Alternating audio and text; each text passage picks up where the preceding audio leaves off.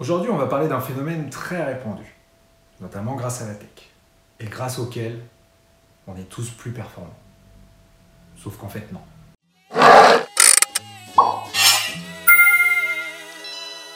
Vous avez déjà sans doute entendu parler du multitâche ou multitasking en anglais.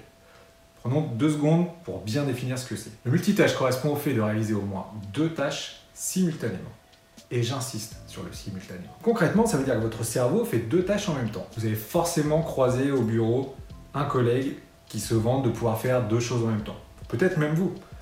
Et d'ailleurs, le numérique nous y a aidé. Parce qu'aujourd'hui, on peut très facilement passer d'une tâche à une autre grâce à un raccourci ou un glissement de doigt. Mais j'ai une triste nouvelle. C'est malheureusement impossible. Je sais, c'est tentant, on aimerait tous pouvoir être plus performants et accomplir plus, mais c'est physiologiquement impossible. Et avant que la question n'arrive, les femmes non plus. Non, je te jure. Désolé, madame. Non, par contre, ce que les femmes font plus vite, c'est le pont entre leur hémisphère gauche et leur hémisphère droit.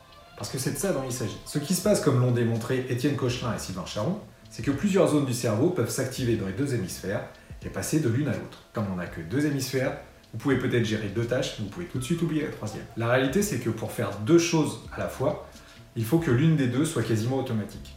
C'est la raison pour laquelle on peut réfléchir tout en écrivant, chanter une chanson en faisant le ménage, etc. etc. Dès qu'on doit se concentrer, ça s'arrête. Comme ça, vous savez pourquoi vous baissez l'autoradio quand vous cherchez une place pour vous garer? Si vous ne la connaissez pas et que vous voulez faire une expérience édifiante, je vous conseille celle de la Selective Attention Gorilla, dont logiquement vous devriez retrouver le lien. En fait, le multitâche, c'est l'absence d'attention. Et en moyenne, ça augmente de 35% le temps que ça vous prend de faire quelque chose. Tout simplement parce que passer de l'un à l'autre, ça vous demande de vous reconcentrer. Un peu comme les interruptions. Vous voyez où je veux en venir? On a tous dans nos poches un objet formidable qui s'appelle un smartphone et qui est le champion des champions des interruptions. Un petit ding, une petite notification et on oublie tout ce qu'on était en train de faire. Quelquefois, on vit même assez mal les quelques minutes qu'il nous faut pour aller vérifier, alors que sans notification, évidemment pas de problème. Le tout étant renforcé par nos penchants naturels, ou comme le dit la loi de Laborie, le fait que nous soyons faits pour aller immédiatement vers la satisfaction et que nous fuyons le stress. Concrètement, quelles conséquences ça peut avoir sur votre travail? Tout d'abord, le fait de ne pas pouvoir faire deux choses en même temps doit conditionner vos réunions. Il n'est pas possible d'être derrière son ordinateur ou son mobile et de répondre à un mail tout en écoutant ce qui est en train de se dire au sein de la réunion. C'est encore pire dans le cas des brainstorms. Faites donc des réunions plus courtes où tout le monde suit ce qui se passe. Si vous avez un gros travail à fournir, vous aurez toujours tendance à le repousser pour plutôt accomplir des petites tâches qui vous font plus plaisir ou simplement aller lire votre téléphone. N'importe quelle excuse sera bonne. Par conséquent, vous devez vous réserver des moments où vous ne serez pas dérangé, des moments où vous pouvez être en pleine concentration. Bloquez-les dans vos agendas, prévenez les autres, bref, faites ce qu'il faut. Et dernière chose, si votre temps est précieux, celui des autres aussi.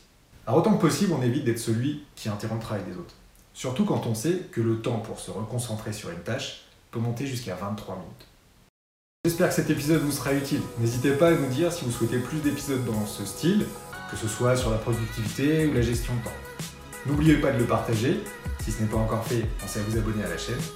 Et à bientôt.